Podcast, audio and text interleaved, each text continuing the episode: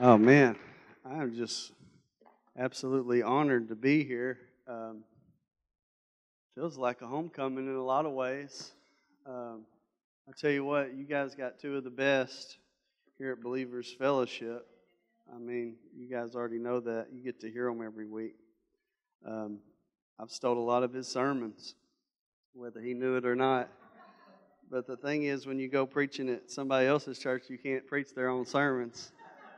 But I told him, I said, I think I preach your sermons better than you preach them, Seth, just to be honest. And uh, no, but that's how I, I gleaned from this this man right here. He's probably, I don't know, 10 years younger than me. But, uh, you know, faith doesn't have an age, and maturity doesn't have an age. It's who will put themselves on the altar and really begin to contend for the things of God. And uh, there's a maturity here beyond their years. So me and my guys walked in, and we're just like get hit with the presence of God during worship practice. And uh, so, as a pastor, I know what that means. That means you guys have won a lot of battles in the private place, and there's been some blood on the floor, but uh, the move of God's worth it. The move of God's worth it. And uh, and I know as a pastor, when you're contending for a move of God, the most opposition you get's from the church. I mean, it's it's kind of odd. It's like sinners come in and want to be saved, and the church want to fight you. I don't know what that's all about, but that's just what it is. But you know what? God's bigger than that, and uh, it's kind of funny because the devil's he's the he's the king of like these little distractions, like you're talking about with like the flies and different things. And it's just enough to kind of make you want to get in the flesh a little bit that's how the devil operates so that that way he can turn it back on you and make you feel bad about maybe feeling a certain way or whatever. But then when you take a step back and really look at the big picture it's like really is that all you got? A couple flies and a few disgruntled people? That the move of god is always worth whatever it costs. Always is worth it. And i just want to just confirm to you guys that that I'm not here to, like Seth said, uh, nothing flashy.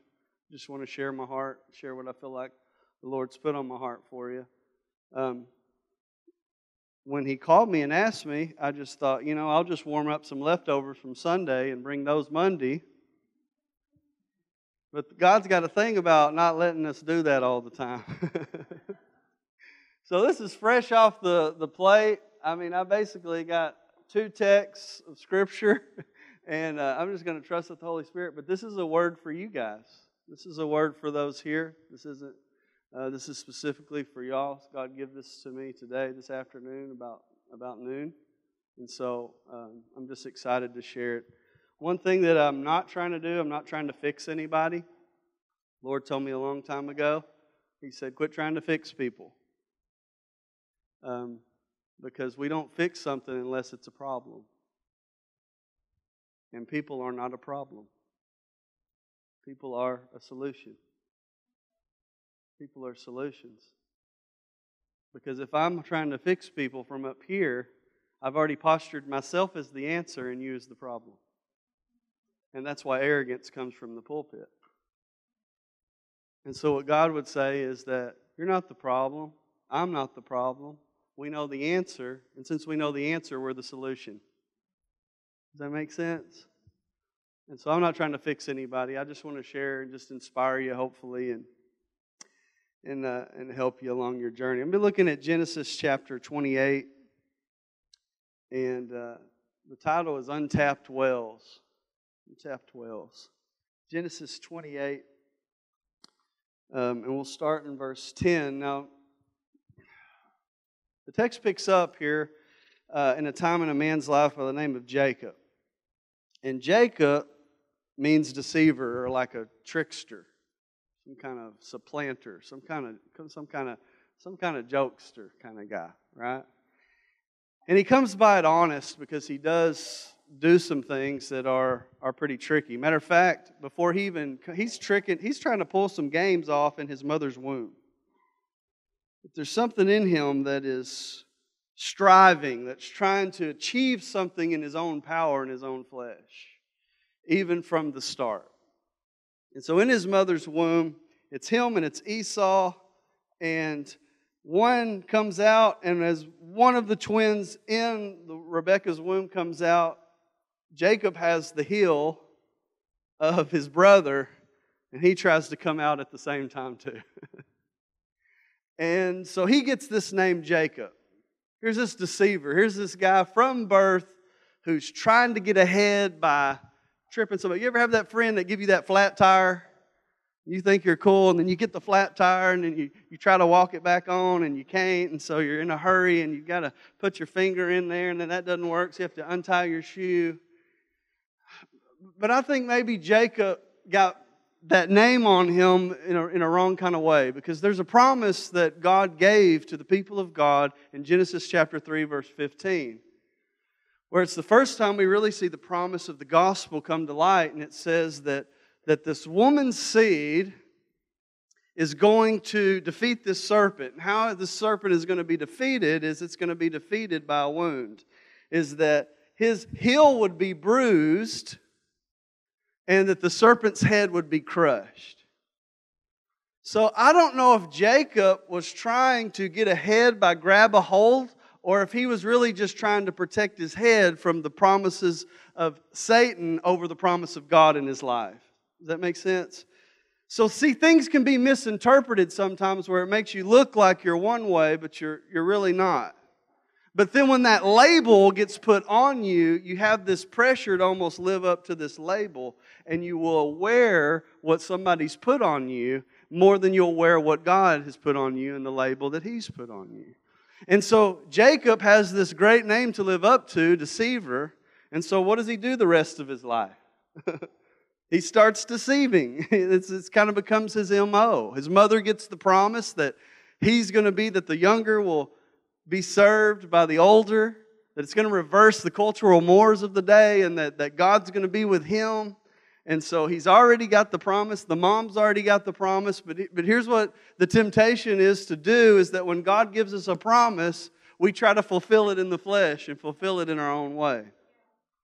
And so that's the, that's the weird thing. This is what I'm learning from God. And I'm just a kindergartner in this, I'm finding out. But what I'm learning from God is this, is that whenever he tells me something, stop and ask another question. Because typically, when God tells me something, I run off and try to accomplish it. And then I come back beat up, discouraged, mad, and wonder if I missed God. And what God will come back to every time I come back to God in that situation, He's always like this. He's like, Well, I wasn't done talking. You got so excited with the promise that you didn't listen for my process. Are you hearing me? You got so excited about the promise that you didn't hear me for the instruction that you're going to need in the process. So Jacob gets the word, but he's not submitted to the process. How many, how many of you have ever been there? You got the word from God, but you're not submitted to the process of how God wants to get you there. And so this is Jacob's life. And so Jacob gets pulled in, and it's time for the blessing. His older brother Esau is hairy and red. I don't know what that means. I don't know what that looks like but it's just what it is, okay? Hairy and red. So his mom says, so his dad says, Hey, I'm about to give the blessing out. And apparently there's something about this familial blessing that had a final, a final say so kind of once and for all deal. And so he sends him, he sends his son and says, Hey, why don't you uh, cook, kill, kill some wild game and make me this stew, and we're going to have this kind of blessing right, this kind of passing the baton here of, of the blessing that's on my life be on your life. So while he's gone, the mom overhears that. Remember, the mom gets the word that he's supposed to be the one blessed, right? So the mom says, Well, hmm, I know I got the word, so uh, how can I orchestrate this to make this happen the way God said it's going to happen? so as we see the kind of this dysfunction within, within all this. And so he gets some skins and puts them on his arms and his father at the time, Isaac, is, is really dim in his sight. And he comes up to him and uh, he gives him this stew of a goat he had killed, not a wild animal, but a domesticated. And Jacob's kind of the man of, of the house, he's kind of a house guy. Esau's the wild woodsman, Jacob's the house guy. And so he comes with the goat skins on his arms here's this bowl of goat soup, something. And I've actually had that before in Fort Smith. It's not that bad, actually. Um, moving on. And he eats it and he hears the voice, and the voice is, is Jacob. Uh, but when he asks him to come and fill his arms, he's got those goat skins going on, right? I know it's a really bizarre story. Just, just work with me here, okay? And he fills his arms and he says, The arms are Esau's, but the voice is Jacob. It's like there's something wrong. It, it sounds wrong, but it feels right. You ever been in one of them situations? Sounds wrong, but it feels right. And that's a lot of times what it is, because remember, he's the one that's supposed to have the blessing. So it felt right, but it sounded wrong. And so he hands the blessing over. Esau comes home and he's like, Hey, I've got the wild stew. I'm ready for the, you know, the, the blessing trade off party thing that we're supposed to do. And he says, Wait, I already gave that out. That blessing's gone. And so Esau gets furious. He gets mad. And so his idea is, is he's going to wait till his father passes away and he's going to kill the deceiver. The deceiver struck again in his life. So Jacob now, who's supposed to have the older, here's the promise, okay, this is why you got to submit yourself to the process. He's got the promise that the older is going to serve the younger, but it feels like the promise is the older is going to kill the younger. And this is a word in here for somebody. Some of you feel as if this older thing is trying to attack this younger thing. And whatever this older thing is that's trying to attack this younger thing, you're going to have to let it play out, and you can't get in your flesh and try to make it right and fight back. So here he goes, and he's moving. Uh, he, he's like, his mom just says, Hey, look, you know what? These gals around here ain't no good anyway. I need you to go into town and get you a woman. Uh, and, and so so he just takes off. So here he is, supposed to have the promise, and instead he's on a run for his life. He leaves everything he knows to be comfortable. He leaves everything that he's worked for. Here he has listened to his mother and been a part of this, this kind of scheme, and it seems to completely backfire. And he's on his way to his uncle's house to try to find a bride, and he's just disgusted. And so he gets to a place where he's just tired, he's worn out. He doesn't feel like he could go any further, and he's about to give up. And he's wondering, is this blessing thing even really worth it? Because remember the weight of the blessing that's hanging over this man. This wasn't, you know, you're going to have a Cadillac and and uh, you know live in a nice home. This was the promise to Abraham that's passed to him that is, through you, all nations will be blessed. That, in other words, the world is hanging in the balance over how you steward the blessing. Sometimes it's hard to be blessed of God. Imagine that promise hanging over you. You don't feel much like Superman you feel more like a normal man carrying something supernatural. And now you're fleeing the place that's promised to you to go to a place that's not promised to you. And so here he goes, disgusted. He's wore out. And you know it's bad when your pillow is a rock.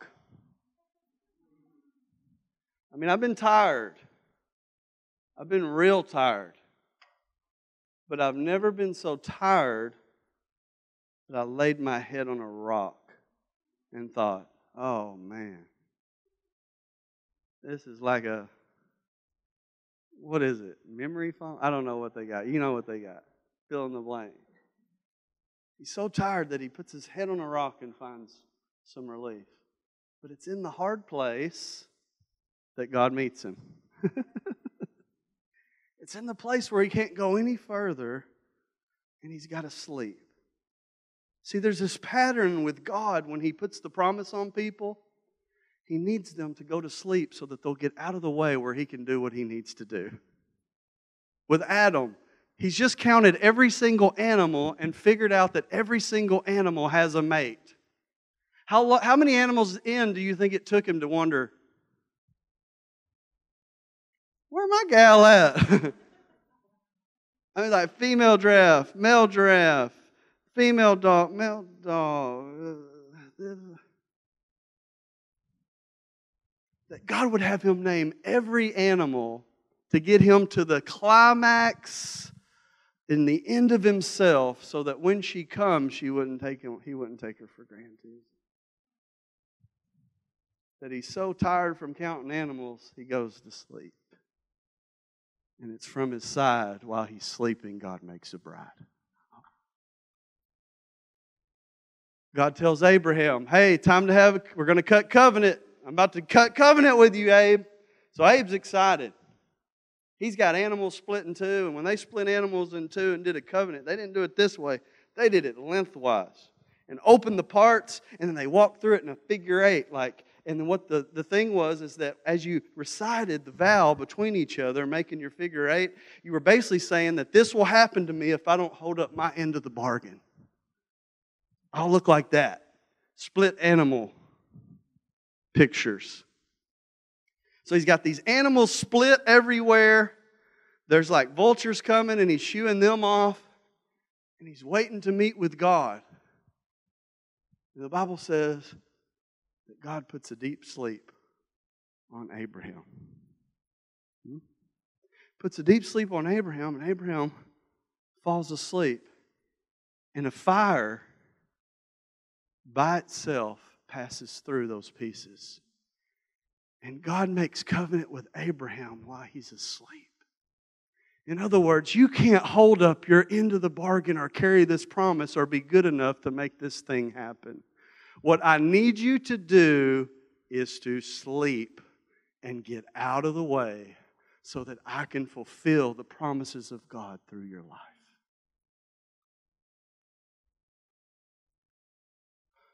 Do you know that you sleep a third of your life?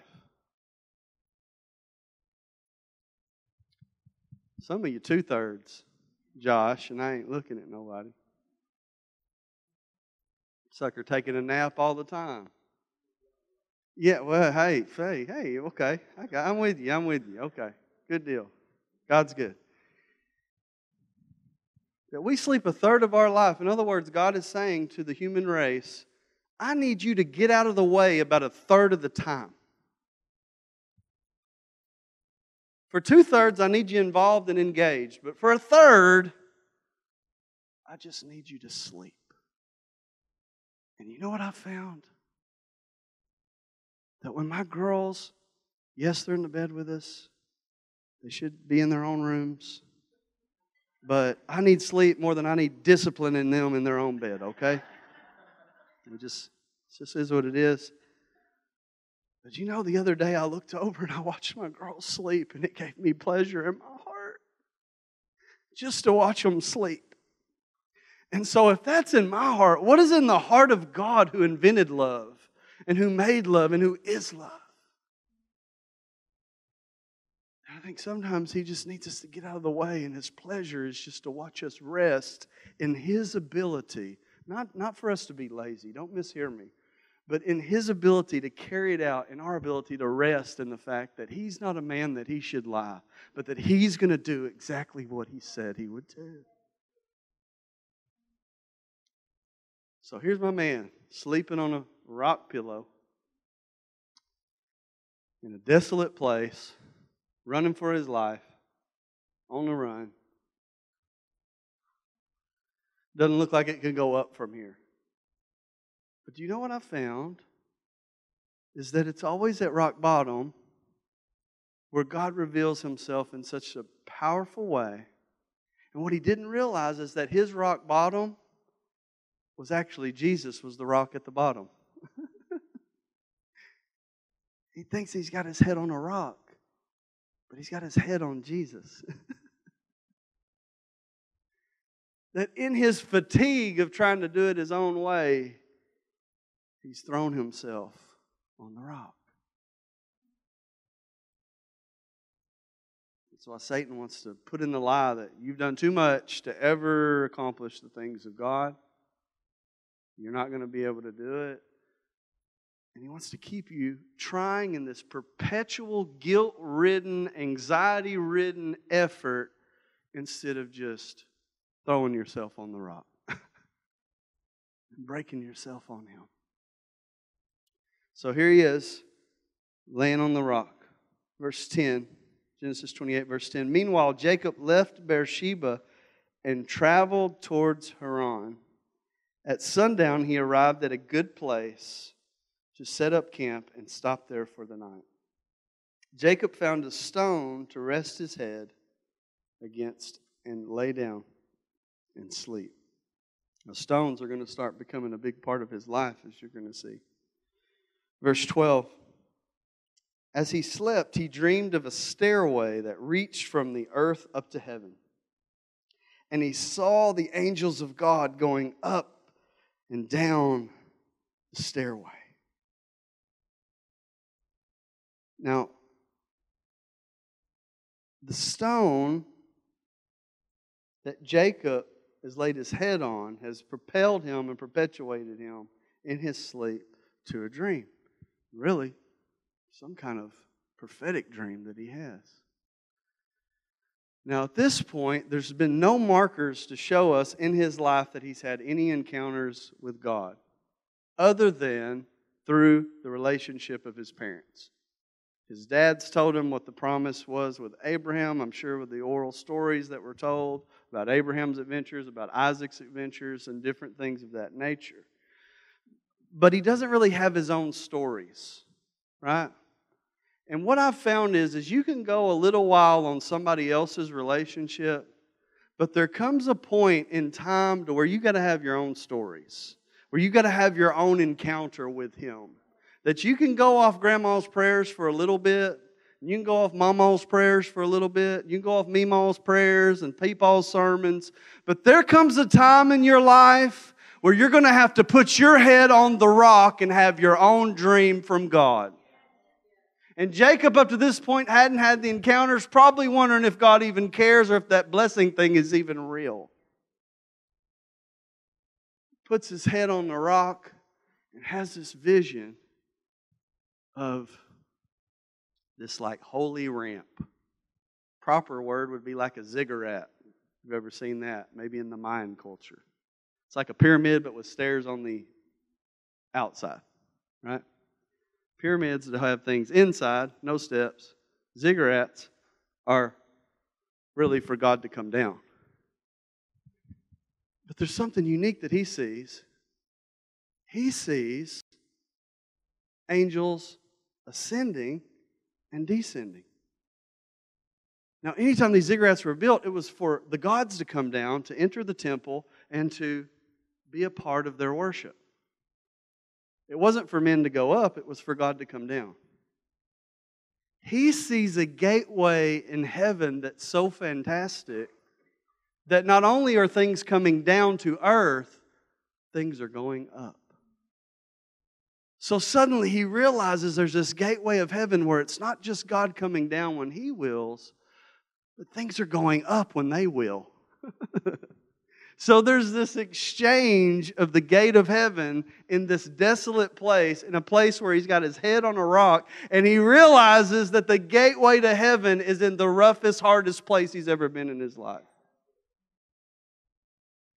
And that's why we can't settle for convenience, like my brother said. Because you weren't made for convenience, you were made for the glory of God. And the glory of God is going to take you to some hard places. But you better learn to lay down in the hard place and quit running and dream the dream of God in the earth. So Jacob, who couldn't really lift his feet to even get going, is now having this fantastic dream and he sees angels going up and down the stairway. The up and down would represent that they're, they're bringing blessings down, but they're bringing something back up with them. There's an exchange, there's this relational thing that's uh, kind of uh, occurring here. That this is, this would be Jacob's spot from here on. And what I've found is that we all need a spot. A place we go back to where we remember an encounter with Him. A secret place where we get away. We lay our head in a hard place and say, We're not getting up until we get up with the dream of God and the voice of God and the vision of God for our life. This is what God is calling us to. This would be where Jacob was now. It would be where he would be when he was confronted by Laban later on. And it's also where he would wrestle with God himself. oh, man. I'll tell you what, there's a lot of blood on the floor in, some, in, in, in the secret place. Because it's always a place where my will's got to die. And I'll tell you what, I got a pretty strong will. but here's the thing I've learned is that I can't out wrestle God.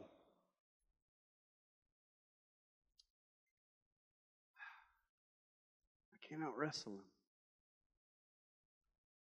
And then when he gets his way, I'm like, why didn't I do that a long time ago? There's something in us that has this built in resistance, but this would be Jacob's spot that he would wrestle, fight, lay, dream, do whatever it took to abide by the things of God. Verse 13, and at the top of the stairway stood the Lord. Wow, that's cool. And he said, I am the Lord, the God of your grandfather Abraham, and the God of your father Isaac. The ground you are lying on belongs to you, and I'm giving it to your descendants. Why he's sleeping? He's not lifting weights, he's not doing push ups, he's not doing a Bible memorization, not doing Bible study. He's sleeping. And it's in the place of sleeping where God can speak the greatest promise of his life ever into him. Okay? Your, descend- your descendants will be as numerous as the dust of the earth. They will spread out in all directions to the west and the east, to the north and the south. And all the families of the earth will be blessed through you and your descendants. Verse 15, what's more? Oh man, here's the beautiful part. I am with you. And I will protect you wherever you go. And one day I will bring you back to this land, and I will not leave you until I have finished giving you everything I have promised you. Then Jacob awoke from his sleep and said, Surely the Lord is in this place. And I wasn't even aware of it. How many times have we been in a hard place and not even been aware that the Spirit of God was waiting for us to encounter Him. I'm beginning to learn to listen to the whispers of God in hard places because what I'm finding out about God is He's always there to be encountered. And there's nothing that's around you that's by accident, that there's no people you bump into by accident, that the, everything is somehow has a thread of redemption in it and as if you're the people of God, then you have the solution to what everybody around you needs. And this is where Jacob is at. I wasn't even aware of it. Verse 17, but he was also afraid and said, What an awesome place this is. It is none other than the house of God, the very gateway to heaven. Verse 18 The next morning, Jacob got up very early. He took the stone he had rested his head against, and he set it upright as a memorial pillar. And then he poured olive oil all over it. So I did some digging here because this has got to be significant. Now, what I see when I see like he laid his head on a rock, and then poured oil on it. Here's, here's what I see in my mind.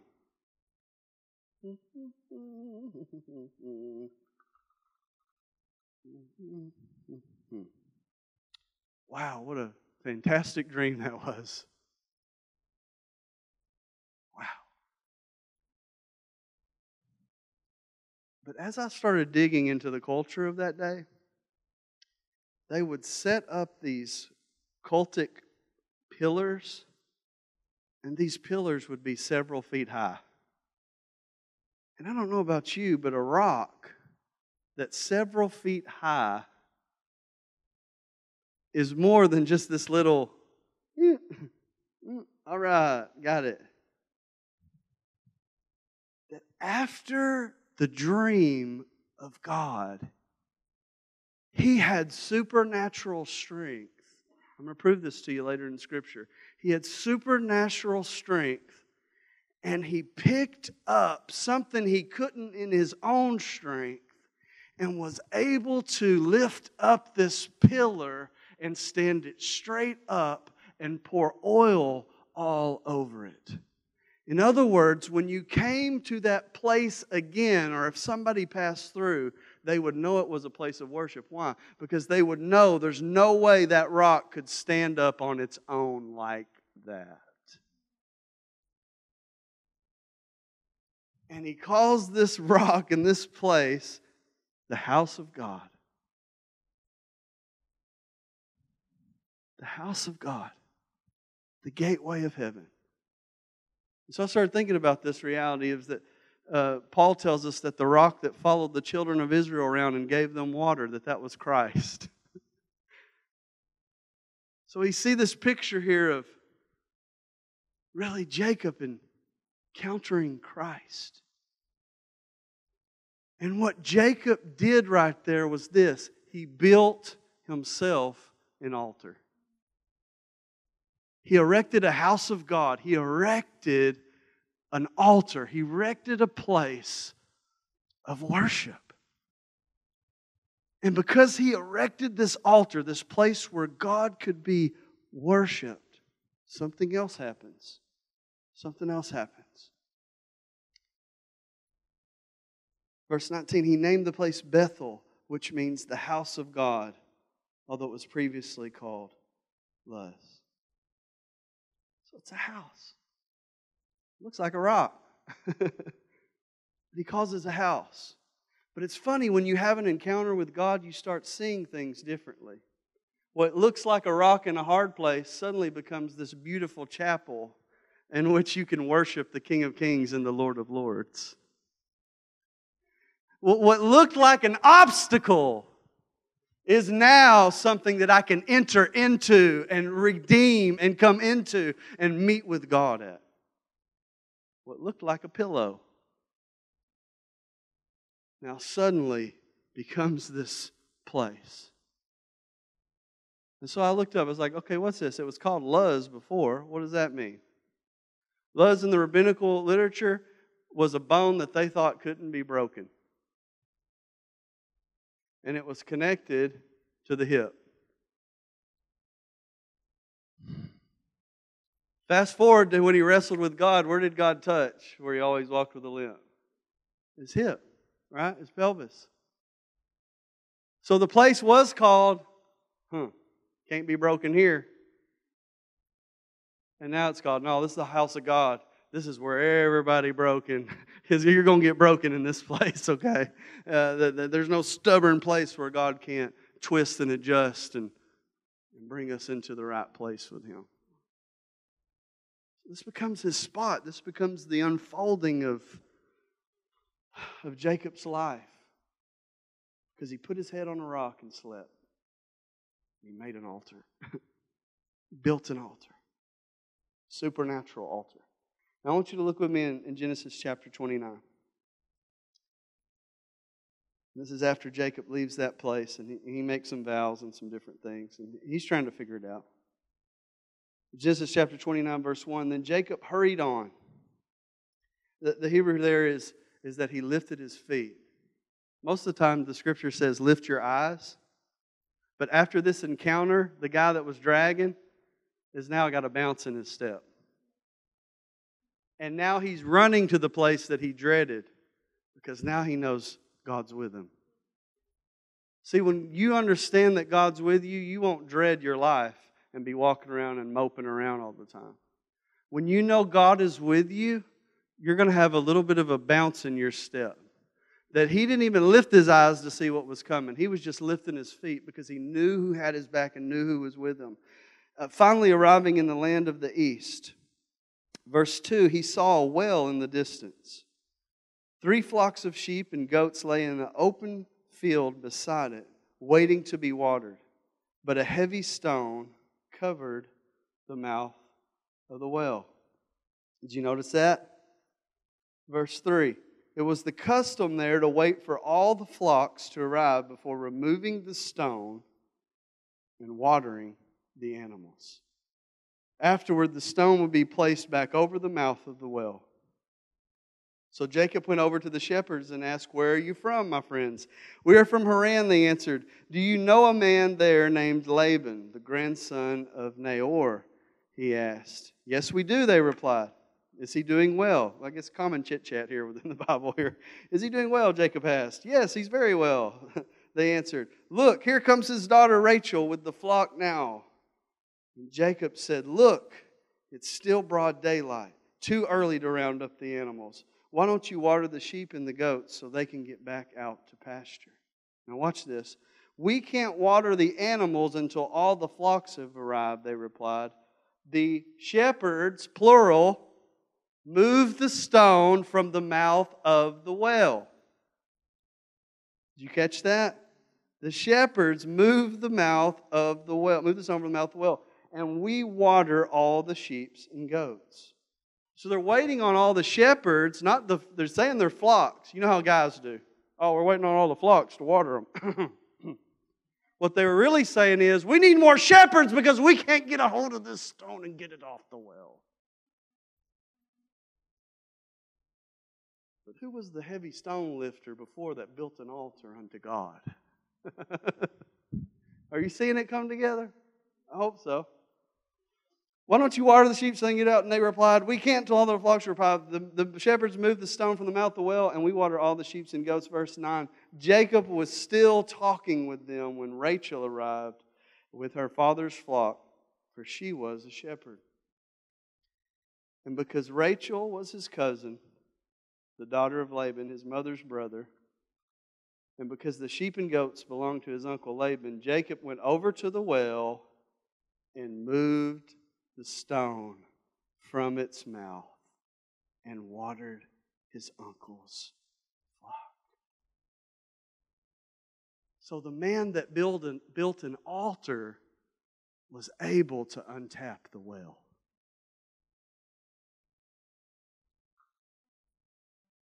The one who was able to lift up a rock and declare the house of God the one that built a place of sacrifice, the one that built a place of worship. Didn't look like much, looked like a rock standing up with some EVOO on it. He stands it up, pours oil on it, and the guy that can do that is the same guy that can remove the stone from the well so that the people and the animals can drink. See, if you don't know how to build an altar, you'll never be able to untap the wells for this, for this area.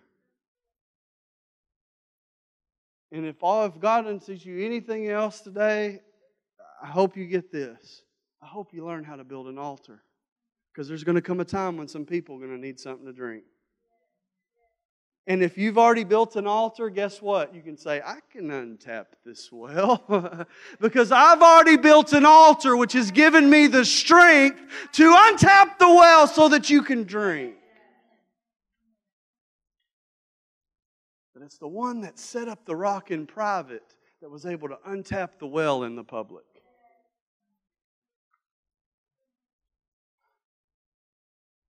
Your prayer time is not insignificant. You're building an altar, It doesn't look like much. It doesn't look like pretty. It doesn't look pretty. It looks like your head's on a rock. It looks like a desperate person. How, how great does your private prayer time look? Let's just think if there was cameras zoned in on it. It would be pretty embarrassing. There's snot, there's tears, there's slobber. It kind of looks like a man laying his head on a rock. But the ones that key into this, the ones that know how to build an altar, are the ones that untap the well so that people can drink. So God wants us to learn what it is to, to build an altar, what it is to dream again. Remember, Jacob was the house guy, Esau was red, hairy guy. But the house guy that didn't have much strength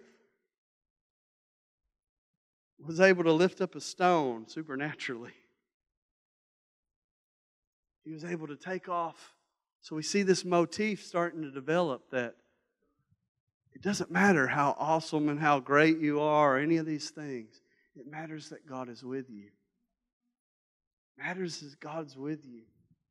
And that when you have your encounters, you understand the significance of that moment. Now, remember when his dad went to the well, I guess it's funny. It's like the wells where you went to meet ladies, I guess, in this in this time period. This is where people were always hooking up. And so when his dad went, his dad didn't go. His dad sent a servant. Remember that? And it was like camels laden with gold or something, right? Like it was like an entourage. I know it doesn't sound like much to us, but like then it was like whoa, it's like limos coming through or something like that, right? It's like these camels are weighted down with gold. And he shows up, hey, where's this Rebecca lady? You know, like, oh, here, here she is. But in this instance, the bridegroom shows up himself. He comes to the well himself, removes the stone. Now it's starting to look a little bit familiar a shepherd at a well meeting a lady at the wrong time of the day.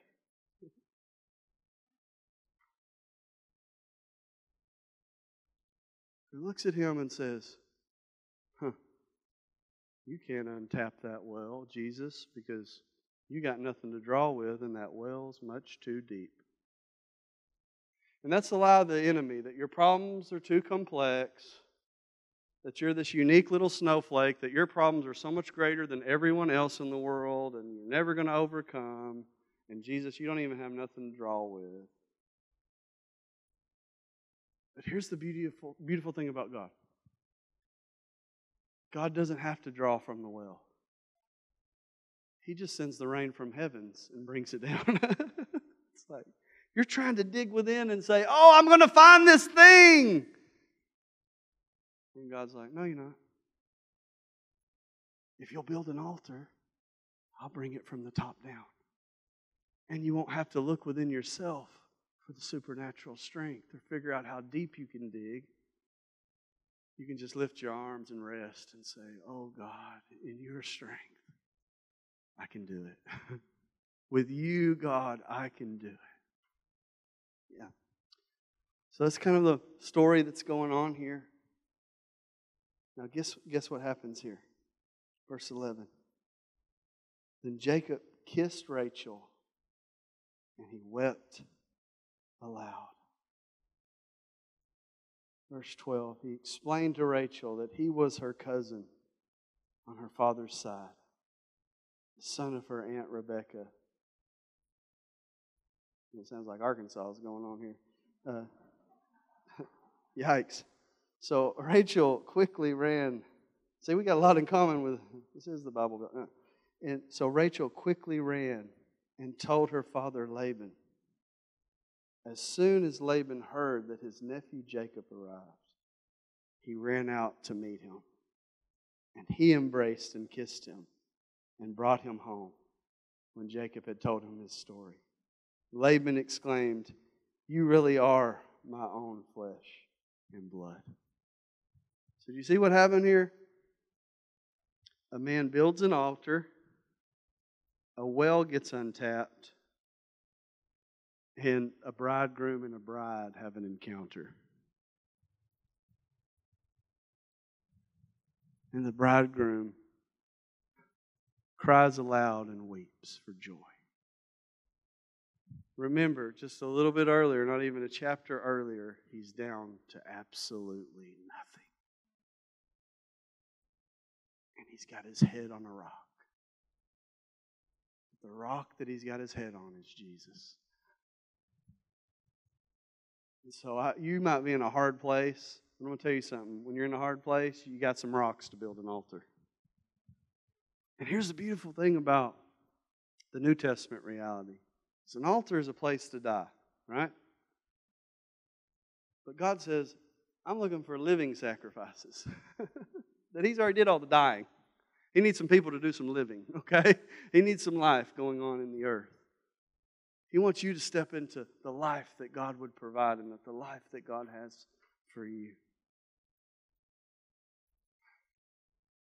Build an altar, untap the well, and have an encounter with the bridegroom. Have an encounter with the bridegroom. He loves you. Let's pray. God, we just we just thank you, Lord. We love you, God. God, there's nothing magical or anything like that. It's just simple people with simple faith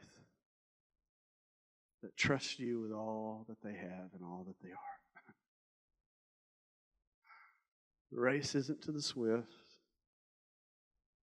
it's not to the mighty.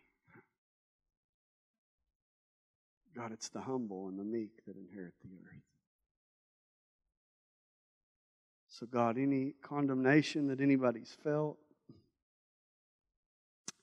any place of just trying to figure it out, hey, join the club. We're all there.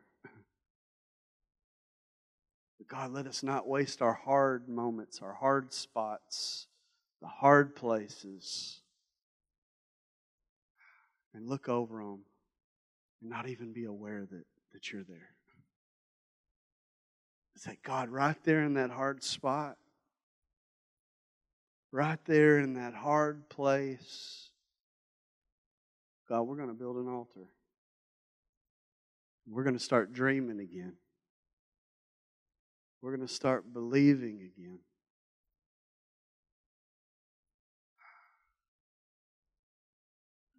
God, we're going to raise our faith in the hard place. We're going to untap some wells. We're going to reach some untapped wells, God. God, we're going to remove the heavy stones. What Satan put in front of us as an obstacle actually becomes the house of God.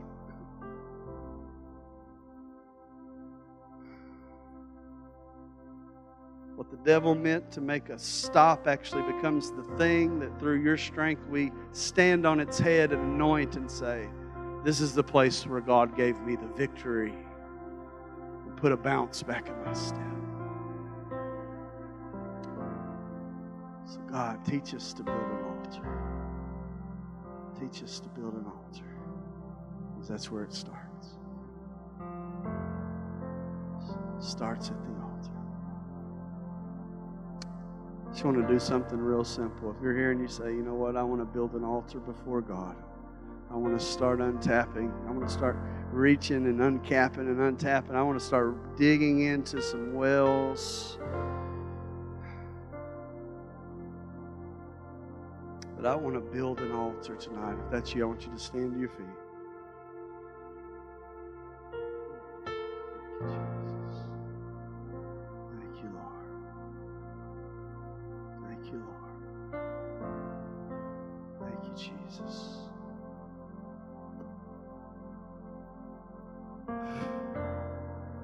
Jesus, people need a drink, and we've been waiting on somebody else to come along. Called each one of us to build an altar. So, God, tonight we build an altar.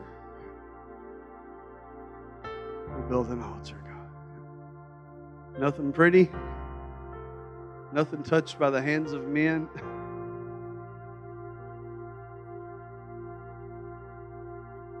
But a place of encounter with you.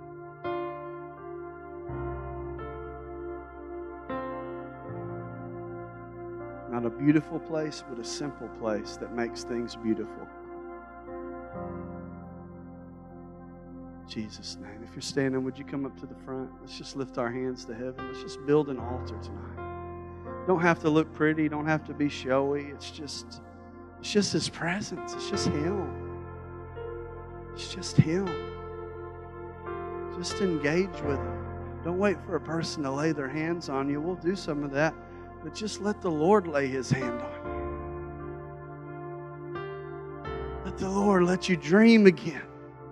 Quit striving and just lay your head on him. Lay your head on the rock like John and hear his heartbeat again.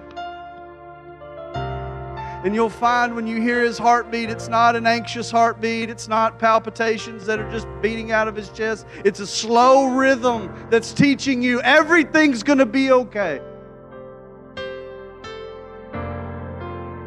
Everything's going to be okay.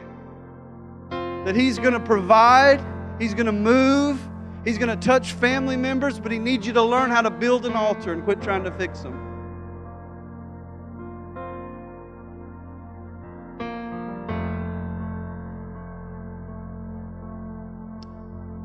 Jesus.